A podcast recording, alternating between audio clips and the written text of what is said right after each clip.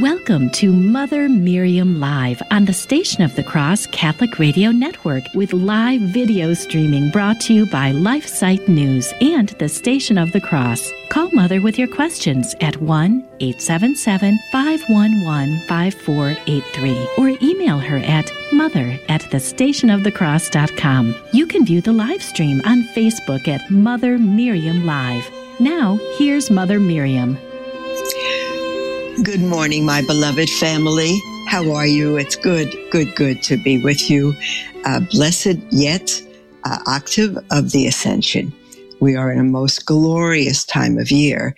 And in fact, you might have heard the news. It's been out maybe two days. Um, or actually, it happened last week.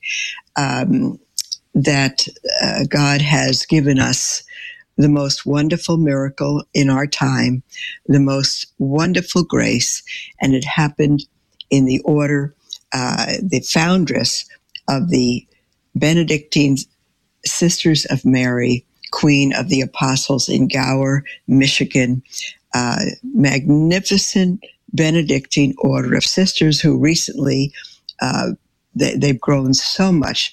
They've become an abbey, and um, Mother Cecilia is now Abbess Cecilia. This is a few years old. In fact, um, the foundress, it's, it's quite a story of her history, which I don't have to uh, give you all today.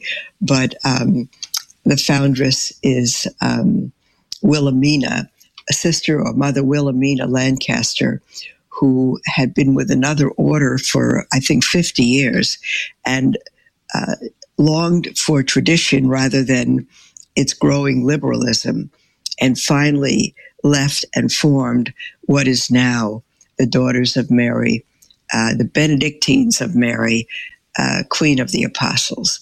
And their foundress uh, died um, in 2019, four years ago. I was at her funeral. Uh, myself and Sister Gertrude Marie with me went to Gower, Michigan, and was at that funeral uh, of the sisters, a magnificent high mass, magnificent funeral. And um, uh, she was buried. We were there when she was buried in a simple wooden coffin in the ground. And the sisters, as is typical uh, in this sort of uh, religious life, four years later, last week on the solemnity, she died on the solemnity of the Assumption four years ago. And on the solemnity of the Assumption last week, four years later, the sisters went to exhume her body to transfer it from the coffin to the abbey, uh, which is normal to do that. Um, and when they went to exhume her, the prioress uh, Mother Cecilia, Abbess Cecilia, uh, couldn't believe that she saw a foot. She thought she saw a foot sticking out. It had been a torrential rain and caved in the ground, and um, even uh, the coffin had a crack and caved that. And she looked more closely, and they discovered that their sister Wilhelmina Lancaster was intact, completely intact. Everything around her in the coffin was disintegrated. The fabric of the inner coffin, everything was disintegrated. But Wilhelmina Lancaster was completely intact. Her habit completely not disintegrated at all. Her habit, even the ribbon that she was buried with around the candle, her rosary, her veil, her body, everything totally intact uh, an enormous miracle throughout the centuries. There have been saints that have been incorrupt. We know that, but it is such a rare occurrence. And I tell you, there are a few things, dear ones, that have made me, filled me with more joy than this, that have made me happier than this, uh, because this is the only traditional, truly traditional abbey uh, in our country and uh, uh, we're at a time where the the liturgy, the traditional Latin Mass, is being uh, shut down. uh, is being fought against. And here, in this beautiful, faithful, yet fairly new abbey in Gower, uh, Missouri, uh, God has brought this foundress, uh, kept her perfectly intact. What a seal of approval, not only on her life, but on this order, on tradition. That's the only reason that Sister Wilhelmina Lancaster founded the order is because her order had grown quite liberal. And after 50 years with them, she was 70 years old when she left to form this traditional order. And she died at 95. I'm going to read you the article from the National Catholic Register. And it's titled Miracle in Missouri with a question mark. It is a miracle. Um, and the t- subtitle is Body of Benedictine Sisters Foundress Thought to be Incorrupt. And the reason such hesitant language is being used is because um, rightly uh, we always wait for the statement of Holy Mother Church. But there it is clear. And we are sending out an email today. Uh, we are, uh, Daughters of Mary, Mother of Israel's Hope. We're going to send out an email to everyone on our mailing list um, with her incorrupt picture and uh, the article from the National Catholic Register. I, I tell you, if anyone uh, tends to lose hope in these days when the church is being so fought against, not by the world so much, but by the church herself. It's, it's tragic, but God is allowing it. And look at the hope he's given us in the midst of this. Um, why have the daughters of Mary, Benedictine, also been founded um, to return the hemline of the habit to the floor and the habit to the world as the glorious sign to God that it is.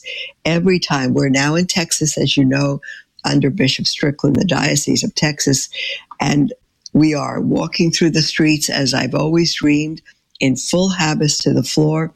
Finally, we're able to take in sisters and we're able to expand, and we have the new land that um, uh, we need to purchase by uh, next month, June 23rd, um, for a million point two. Uh, it was actually expanded to from 50 acres to 86. It's a million point four now, and uh, we are receiving donations for it. it we must close by uh, next month, June 23rd. We must have the full purchase price because it's a $3 million property with two huge structures, a large four bedroom house, uh, a deep well of 500 feet, uh, a pond, and just everything we need. I've said, I don't know if you've seen the interview um, that uh, John Henry Weston on LifeSite News made with me. He wants to help us raise this money. Uh, I haven't mentioned it on the Station of the Cross before because I don't want to interfere with their um, their own fund drive. Uh, and and I mention it now. It's uh, it's a couple of weeks later, um, uh, just to say how thrilled we are uh, that it looks like the donations are coming in, and we're very hopeful to be able to purchase that property. In my heart, I've dreamed for years of building a beautiful monastery, but the world is in such bad shape. Souls are being lost, lost re- left and right. The Catholic faith um, is being um, undermined by her own bishops. Uh, it's it's a tragic situation, but our Lord is building His church, and the gates of hell will not prevail. So, in the midst, all I live for, dear ones, twenty four seven. 24 7 is the salvation of souls. If I could put my arms around the world, and our primary uh, apostolate, primary focus is the family, because the family is God's design to build his kingdom. And uh, therefore, as I've said many times, and as you know, the enemy's number one target to destroy, and it is being destroyed left and right. So called same sex marriage, uh, gender ideology, transhumanism, artificial intelligence, all this has one purpose to destroy the church, to destroy the human race, it, to destroy everything God has done. But God is God and they can't win. Nobody can win against God. He is allowing this unthinkable evil um, for this time. In His wisdom and in His love, He is allowing this. And things are getting so bad, and I believe they're going to get worse, um, that maybe uh, the human heart, which was made to know, love, and serve God, will finally see that uh, no one and nothing could win, and no one and nothing could bring happiness except God, for which for whom we were made. And so, in the midst of all this horror, uh, God has wrought a miracle uh, I, I, thought when I heard this, if anyone's body might have been found incorrupted, would have been Mother Teresa of Calcutta, that beautiful, beautiful, beautiful saint. But no, this unknown nun, uh, who died unknown pretty much, um, uh, was raised from the dead incorrupt. And God made sure they knew it because he sent a storm to um, destroy the ground and the coffin in which she's buried so that they could see that she is completely intact, her habit and all. I, I, I, it's so thrilling, beloved. There's the music for her, our first break. When we come back, I'll read you the article from the National Catholic Register, and in half break, we'll take your calls and emails. Hi, this is Jim Havens, co-founder of the National Men's March to Abolish Abortion and Rally for Personhood. Some truths are self-evident, some rights are unalienable. It is a scientific fact that life begins at conception fertilization. It is a foundational moral truth that we ought not murder innocent human beings. Every human being is a human person with a right to life and the equal protection of law according to the 14th Amendment of the U.S. Constitution. Yet we have an ongoing daily mass murder of our little preborn brothers and sisters. It's time for all men and women of goodwill to rise up together in the public square and say no more. Come join us in Albany, New York on Saturday, June 3rd. Men, let's go first and gather at 9 a.m. for the Men's March. Women, we need you to join us at 10:45 a.m. for the Rally for Personhood outside of the New York State Capitol. We'll have some great speakers along with terrific opportunities for formation and fellowship before and after. Go to themensmarch.com for all the details. See you in Albany.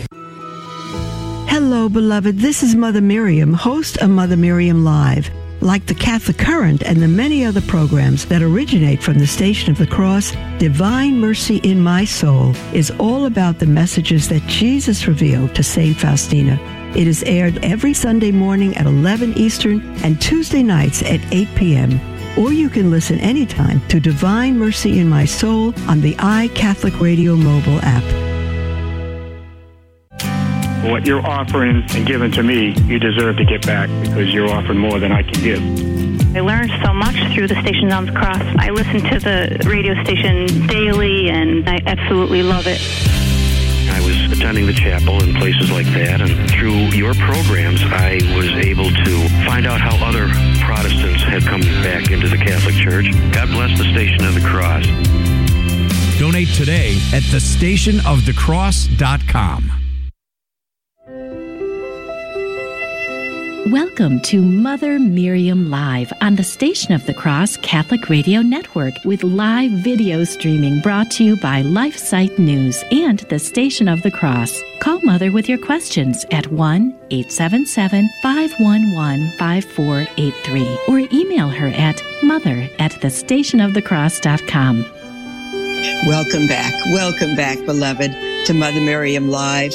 Uh, you can hear I'm just so thrilled to be with you today, and I'm so um, excited. It's not the word, just filled, overfilled uh, with joy at the news I was uh, telling you about at our first segment.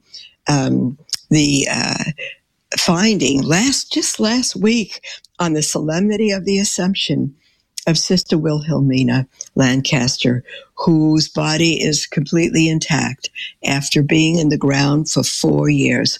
I was there in Gower, Missouri, with the daughters, the Benedictines of Mary, Queen of the Apostles, the most beautiful, beautiful order, uh, Benedictine sisters who are well, well known for their magnificent CDs that have, uh, I think, two or three times uh, rose to number one on the secular charts. They're just so beautiful, so faithful to the church, and their voices are angels. There's no instruments, their voices are the instruments. Absolutely magnificent. Um, and I, I visited them a few times, um, but this is a um, uh, that's when I was with them last at the funeral of Sister Wilhelmina in 2019.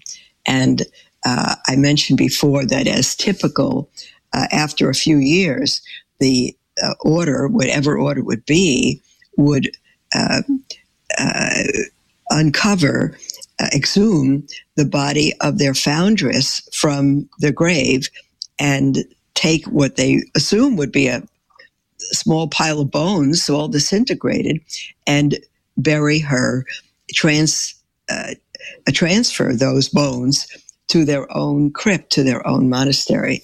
And last week, when the sisters went to do that, uh, exactly four years from her burial on the Solemnity of the Assumption last week, which was celebrated on Thursday, um, they didn't find a little pile of bones. They found their sister fully intact.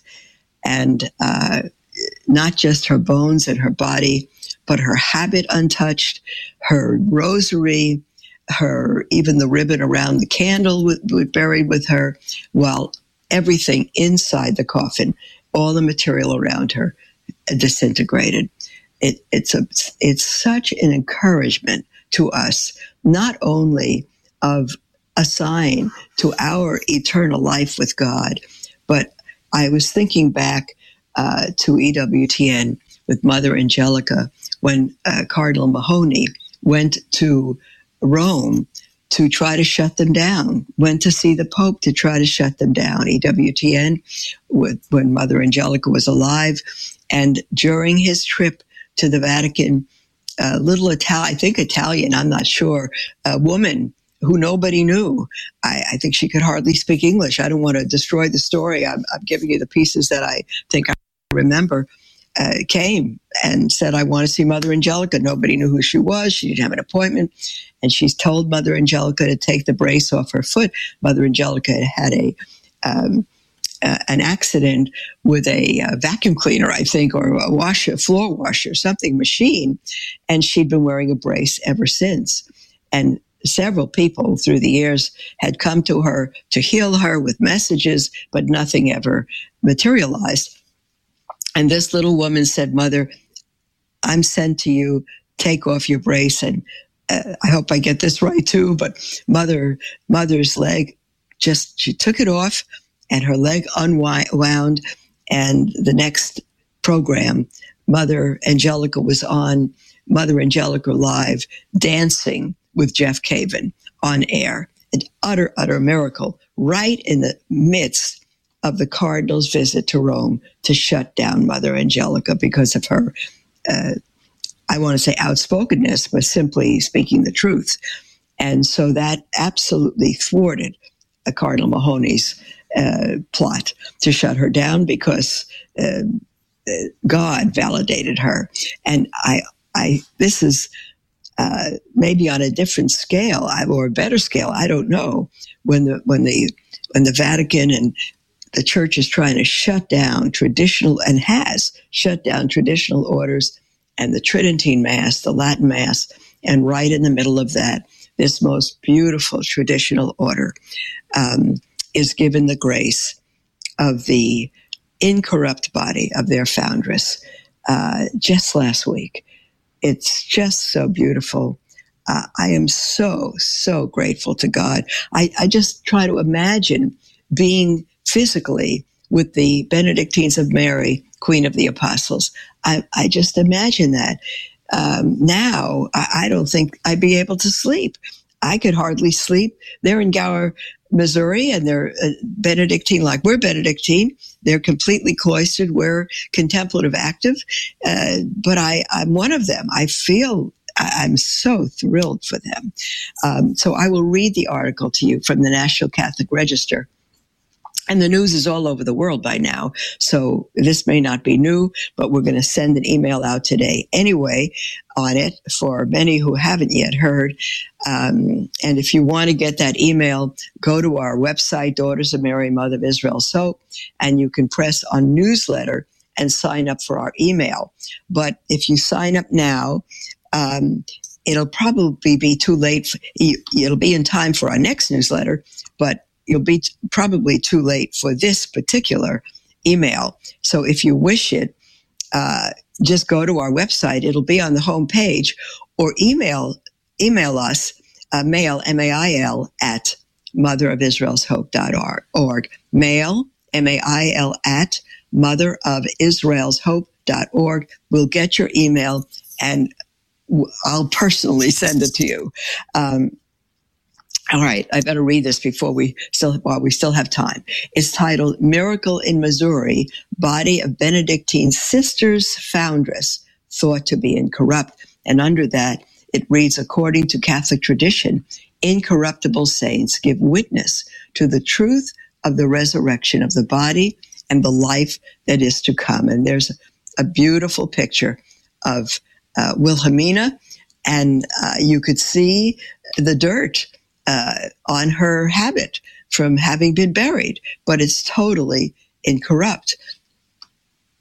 And it reads um, hundreds of pilgrims have descended. It sounds like the Fatima movie, where thousands of pilgrims descended on Fatima for the miracle. Hundreds of pilgrims have descended on a Benedictine monastery for religious sisters in rural Missouri in recent days after news began to spread on social media last week that the recently exhumed remains of the Contemplative Order's African American foundress appear to be incorrupt four years after her death and burial in a simple wooden coffin.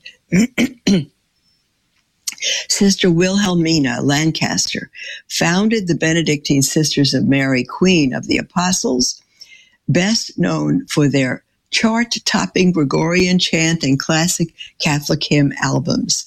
In 1995, um, uh, she, yes, she founded the Benedictine uh, Sisters of Mary, Queen of the Apostles, in 1995 at the age of 70 leaving the Oblate Sisters of Providence, her community of more than 50 years, to do so.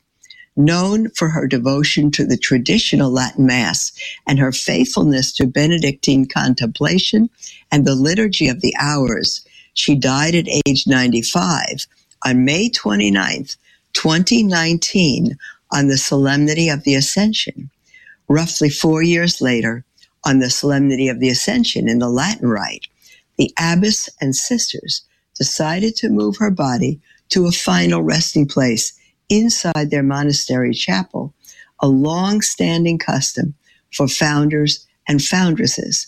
Expecting to find bones, the Benedictine sisters instead unearthed a coffin with an apparently intact body, even though the body was not embalmed and the wooden cof- coffin had a crack down the middle that let in moisture and dirt for an unknown length of time during those four years.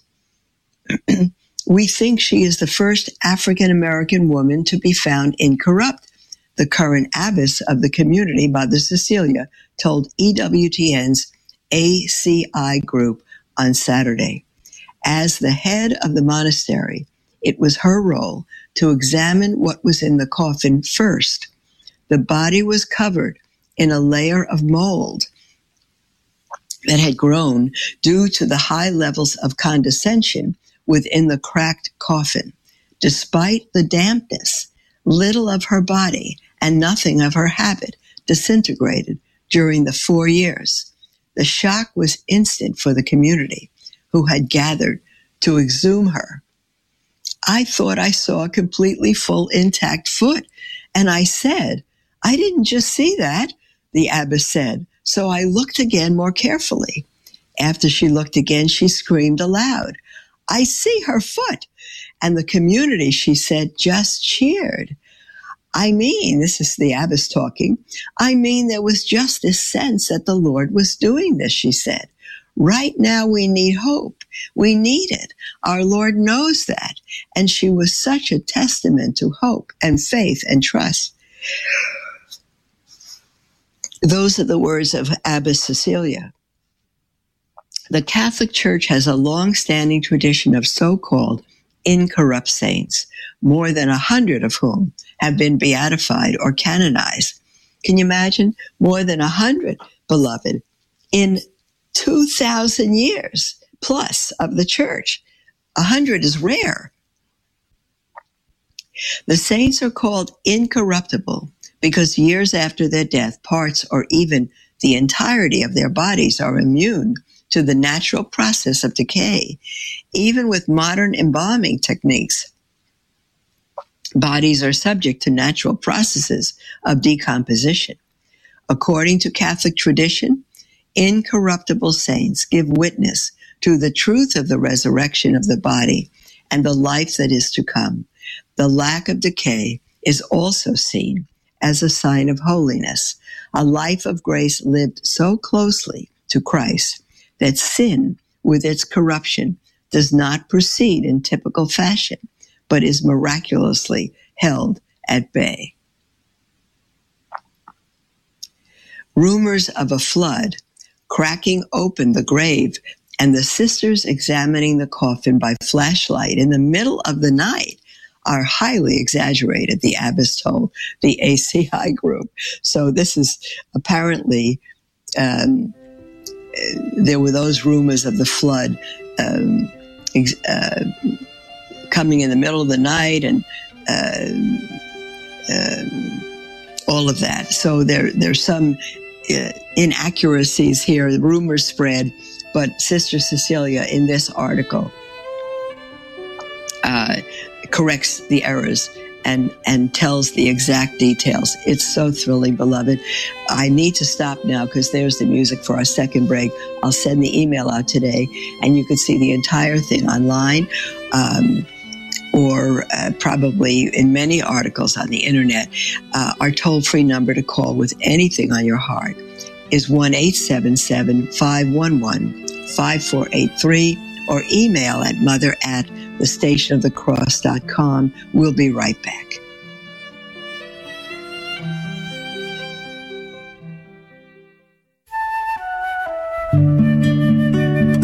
This is Franciscan Media's Saint of the Day for May 23rd. Today we celebrate Pope St. Gregory VII. Three evils plagued the church in the 10th and early 11th centuries. First was simony, the buying and selling of sacred offices and things. Second, the unlawful marriage of the clergy, and third, so-called lay investiture, whereby kings and nobles controlled the appointment of church officials. In 1049, Pope Leo IX brought a young monk named Hildebrand to Rome to be his counselor. Hildebrand directed his reformer's attention to all the problems facing the church. Eventually, he became pope himself, taking the name Gregory VII. For 12 years, Gregory was a busy pope, fiercely resisting any attack on the liberty of the church. For this he suffered and finally died in exile in 1085. Thirty years later, the church won its struggle against lay investiture. The Gregorian Reform, a milestone in the history of the church, was named after this man who tried to free the papacy and the whole church from undue control by civil rulers. Gregory reasserted the unity of the church based on Christ and expressed in the successors of St. Peter. There's more about the saints along with inspiration and Catholic resources at our website, saintoftheday.org. From Franciscan Media, this has been Saint of the Day. Our family had been going through crisis. Little by little, we just found ourselves drifting completely away. I was afraid to go back. I mean, I cried the first time I received the sacraments again. Cried because I was back and because I had allowed God to become a part of me again. It's united our family.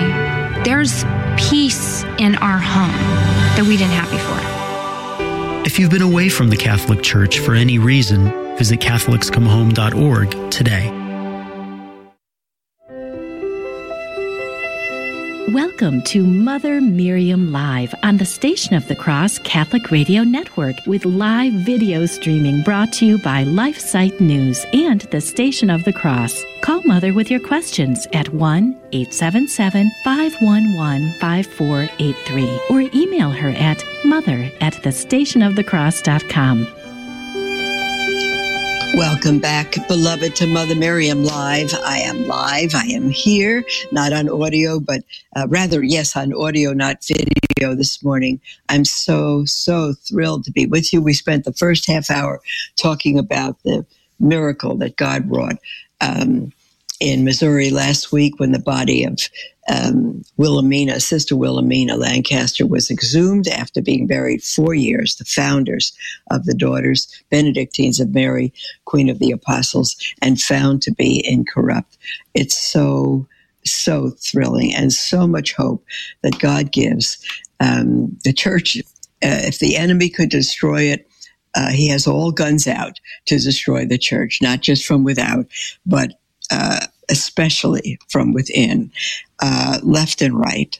Um, and to give us a miracle like this right now is is just such a beautiful, hopeful situation that doesn't give us faith; it affirms our faith. In fact, all the miracles, uh, even of the first century, were not so much for unbelievers, but they were to affirm the faith of believers. And this certainly does that. Well, dearest, I'm going to be taking your calls, your texts, your emails um, for this entire half hour um, with whatever is on your heart. Feel free to call in with anything at all. You can always call in or write anonymously. It has nothing, it's not ever an issue. Uh, the, the, the, uh, the heart of the matter, I always say, is the matter of your heart. With your name, with your city, without, doesn't matter. Our toll free number, 1 877 511 5483, or email at mother at the station of the. We have an email. I, I began um, uh, last week uh, answering uh, some of these uh, two or three of the emails I, be- I began, but we weren't able to continue the program. And so um, uh, it wasn't able to uh, air. And so I'll, in case uh, whoever wrote these was not uh, there, I'll, I'll go repeat them again. Uh, this one, Anonymous, writes, Hi, Mother Miriam. I listen to your show almost every morning. I have a question for you. I come from a big family and was brought up Catholic, but did not practice my true faith until a couple of years ago. As I go deeper, whenever I read these things, I say, Blessed be God. Blessed be God that He has brought you. Our conversion never stops every single day. Blessed be God that He's brought you uh, to know the treasure that you have and that you are in Christ this person says, as I go deeper into my faith, I am discovering a lot of things in my family that need enlightenment. Most of my siblings do not practice the true faith in their acts. I can name a few incidences such as civil marriage, artificial conception, well, artificial contraception, uh, not and, and, she says artificial conception as well. I don't know if she meant that. Uh, not attending regular mass on Sundays or Holy Week, etc. It seems that all my siblings are being influenced by my oldest sister, including my mother. Whenever I'm over at her house, I feel that I'm looked at as the superior sister who is trying to practice the faith and be above them all. Now, dear one, I'll continue reading your email, but if you were on the phone with me right now, I would ask how they got that impression uh, why they feel that. Um, and and um, this one writes, "How do I handle this situation?" She keeps hosting everyone at all times, and that is why they fall for most of these things. The social gathering aspect. Do I keep going to her social gatherings and ignore what is the right thing to do? Now, there's another question where I would ask you if you were on the line, what, what is, when you're at those gatherings, what would you have to ignore that is right to do at the gatherings? Um, and she says, My daughter started to complain about me being the troublemaker if I stand out and do the right thing. Again, what does that mean? Standing out and doing the right thing at a social gathering.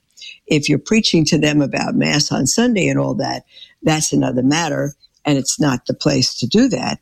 Um, but I don't know what's involved here. She writes, I tried a few times to talk to my mom and my other sisters, and they ignore me or think I'm being jealous of my oldest. And the next thing I know, I'm excluded from the family plans. I also have a brother, my oldest, who stopped talking to the family since my dad passed away, including my mother, for almost seven years as part of this dysfunctional behavior.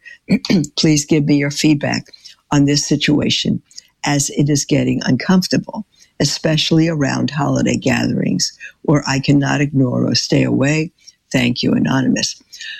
Well, dear Anonymous, um, I don't, uh, what you've described is clear that by the grace of God, you have uh, discovered who you are in Christ and what the Catholic faith is, and God has granted you the grace to love it and to live it. This is a wonderful, wonderful thing, which would make you chosen by God out of your entire family to be the missionary to the family.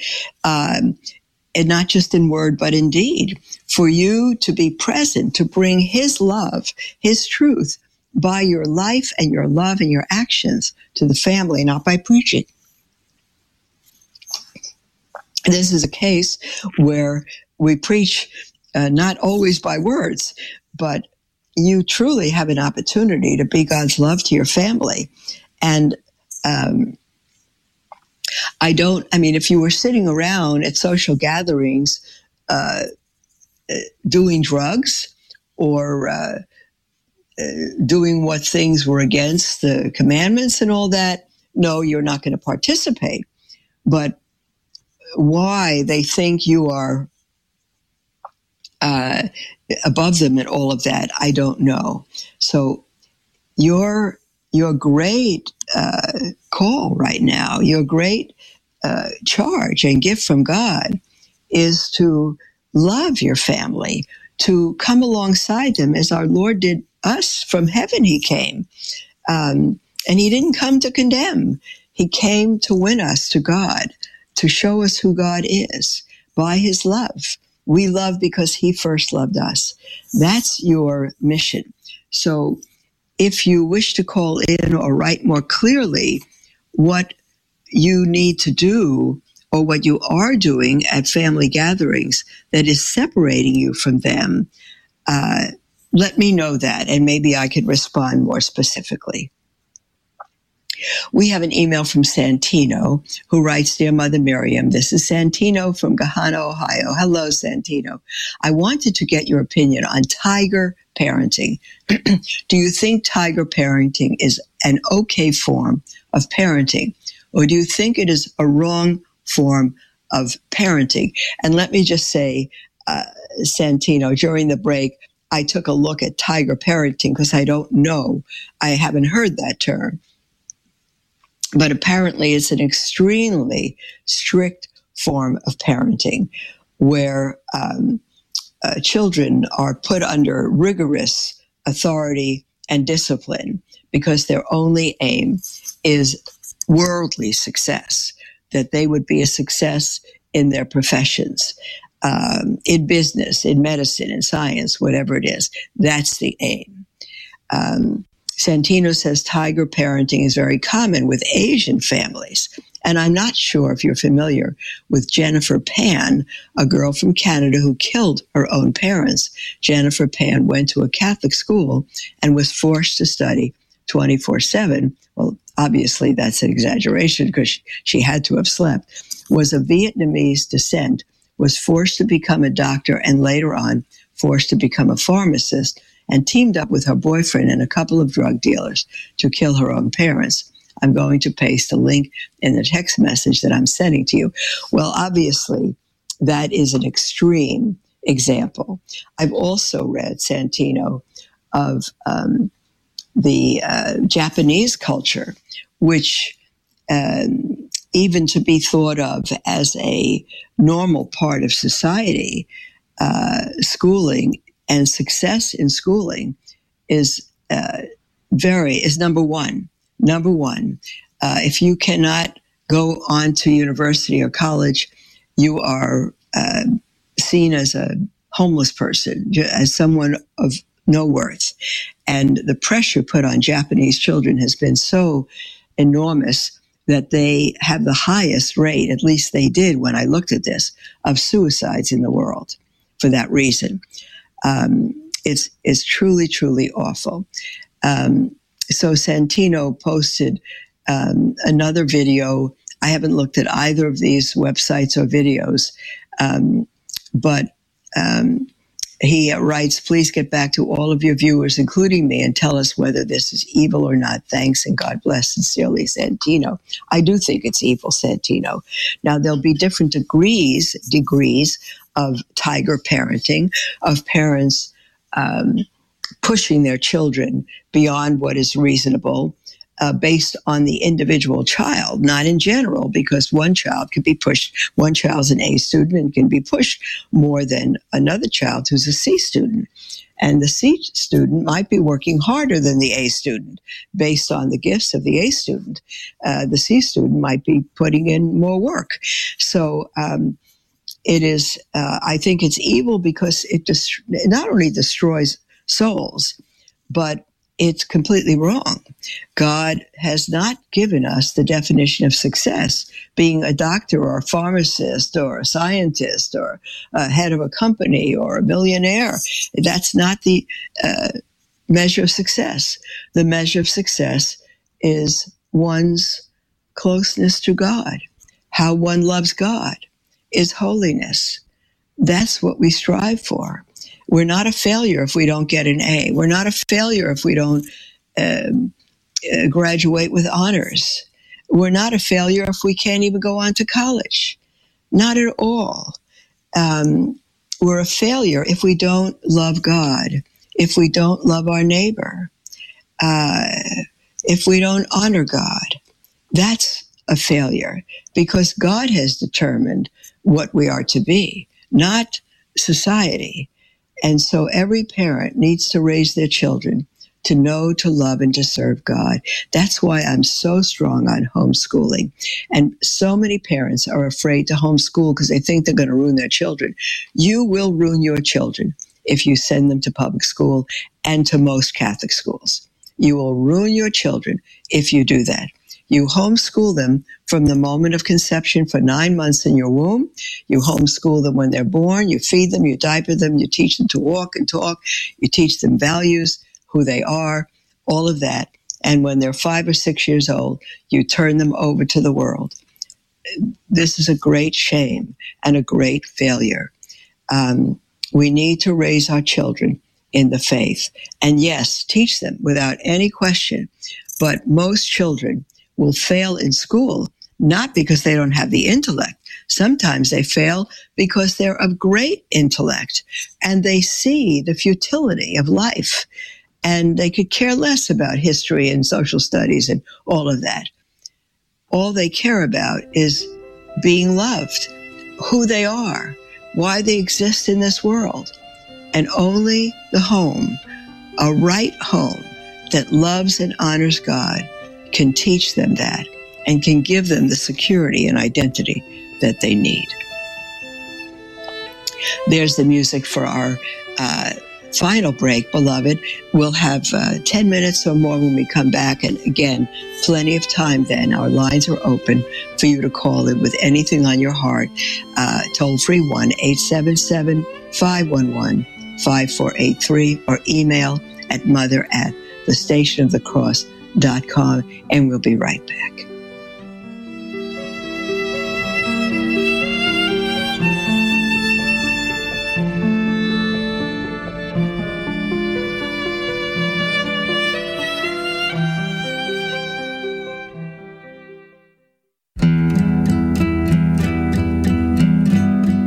Please join us in a prayer to St. Anthony of Padua. In the name of the Father, and of the Son, and of the Holy Spirit. Amen. O dear protector, St. Anthony, on this day we direct our fervent prayer to you, asking you to hear us and to intercede for us. We are parents who ask for peace in our families, our worthy occupations, and our daily bread. We are children who ask for divine assistance and protection in the hope of a successful and happy future. We are the needy poor, the afflicted, and sinners who come to you for help and grace. Therefore, speak on our behalf to that child whom you hold in your arms, and we are sure of being heard. Amen.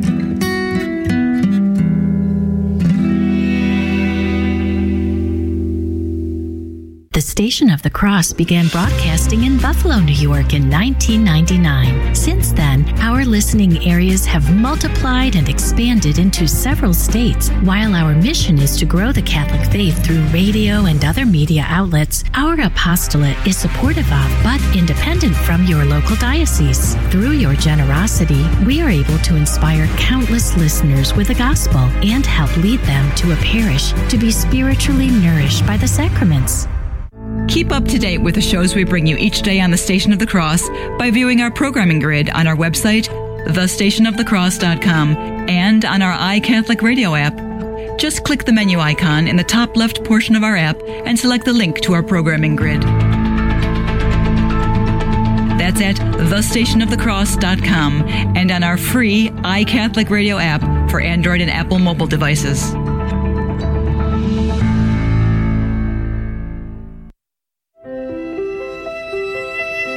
Welcome to Mother Miriam Live on the Station of the Cross Catholic Radio Network with live video streaming brought to you by LifeSite News and the Station of the Cross. Call Mother with your questions at 1 877 511 5483 or email her at mother at thestationofthecross.com. Welcome back, beloved, to Mother Miriam Live. Um, we are thrilled to be with you. And we have about 10 minutes left. And again, you're welcome to call in with anything at all on your heart. Toll free 1 877 511 5483 or email at mother at the station of the cross.com. Um, we have a call from Kara in New York. Hello, Kara. Hi, Mother Miriam. How are you? I'm great. How about yourself? Doing well, thanks. Um, just a quick question for you. Um, so um, I'm wondering, on holy days of obligation, are we expected not to work as on Sundays? You know what? Um, I am hesitating to answer that. Um, we must attend Mass on holy days of obligation. Mm-hmm. Um, mm-hmm. We must. But um, I don't know if we can work on those days as we should not work on Sunday. Um, my my first um, uh, hold on, or important. So I'm trying to look this up right now, but my first answer is we should not work. And the reason I say that, but I'm not saying that canonically. Uh, when I grew up in my Jewish faith, um, any holy day, uh, the schools were closed because the population of Jewish people in New York, where I was, uh, was so large that there would hardly be any people in school. So we were loved by everybody not Jewish because they'd have a day off. Um, but um, uh, so we never worked on a holy day. And I, I would say ideally we should not work on a holy day. But let me just see. Um, uh, on Sundays and other holy days, the faithful are to refrain from engaging. There you go. Uh, the Catechism of the Catholic Church um, explains holy days of obligations in this way. On Sundays and other holy days of obligation, the faithful are to refrain from engaging in work or activities that hinder the worship owed to God, the joy proper to the Lord's day, the performance of the works of mercy, and the proper relaxation of mind and body. family needs or important social service can legitimately excuse from the obligation of Sunday rest. Um, hold on now. Code of Canon Law spells out, all right, when the holy days of obligation are. Um, let me just see again. Um, Canon law says with the prior approval of the Apostolic See, the Conference of Bishops can suppress some of the holy days of obligation or transfer them to a Sunday, which they've done with most holy days of obligation. They've been transferred to Sunday, which means that most of them uh, we don't work in any case because we're never to work on a Sunday. Um, all right, let me just see the country with the fewest Canada, United States, details of how. Um, all right, it goes through um, all the the uh, holy days of obligation. Let me just. Um, uh, okay. Uh, people, I, I, think now, um, I, am not giving you a more definitive answer. If I did, uh, because the church changed it, um, I would I would say we should not work on holy days of obligation. We should say to our employer, "This is a holy day of obligation. We need to go to mass and worship God on that day." Um, rather than I'll be in late because I have to go to mass, or I'll leave early because I have to go, or choose an evening mass or an early morning mass. Uh, at at at bare minimum, we must go to mass, uh, even if it means um, missing some work hours. If we could work around that, the church has allowed that these days. I don't think it did. Um, uh, the, the, I'm looking at an article on on the Catholic.com site, and um, there's a book that has written called Mass Revision, and so with that revision, uh, it's allowed how the liturgy is changing and what it means for you. Uh, it's written by Jimmy Akin, and so the church allows it now to go uh, to mass uh, on any day, on any holy day but Sunday, uh, to go to Mass and then to work.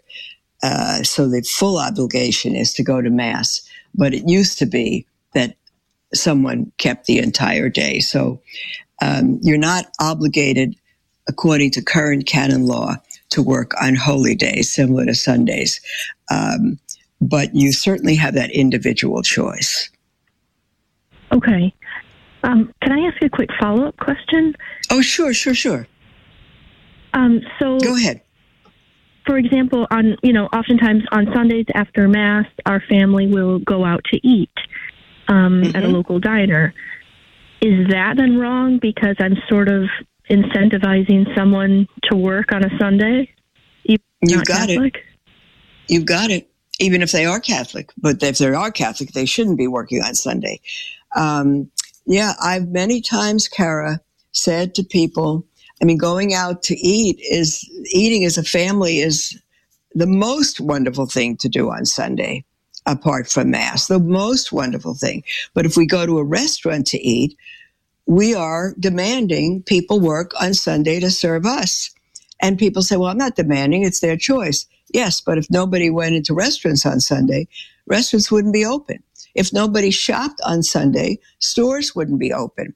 The only reason restaurants and stores are open now, which they used to be closed, is because people have lost their faith and they no longer honor God. But eh, you're absolutely right, Kara. Now, you might have a, if your family is not as sensitive as you are, not as devoted as you are, uh, that might be a hard thing to convince them of. And they may see you as a Pharisee, you know, being uh, because their faith is not there. Um, what you could do, and I have done uh, when I'm with people, even Catholics who want to go out to eat on Sunday, they think it's a wonderful thing to do.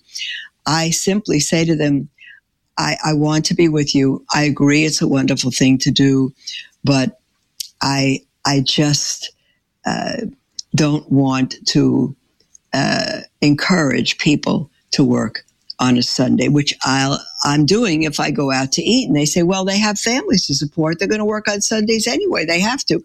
And I say, I know that.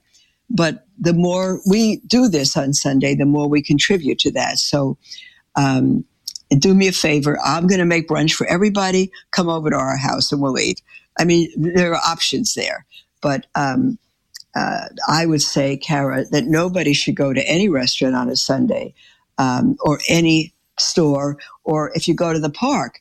Um, if there are amusements, uh, you can go to the park, but I wouldn't participate in the amusements or the merry-go-round or any of those because it requires people working. So you say, yeah, but a couple of us, you know, it, it's, it's not going to change society. They'll just be minus 10 workers for the 10 rides, $10 for the rides.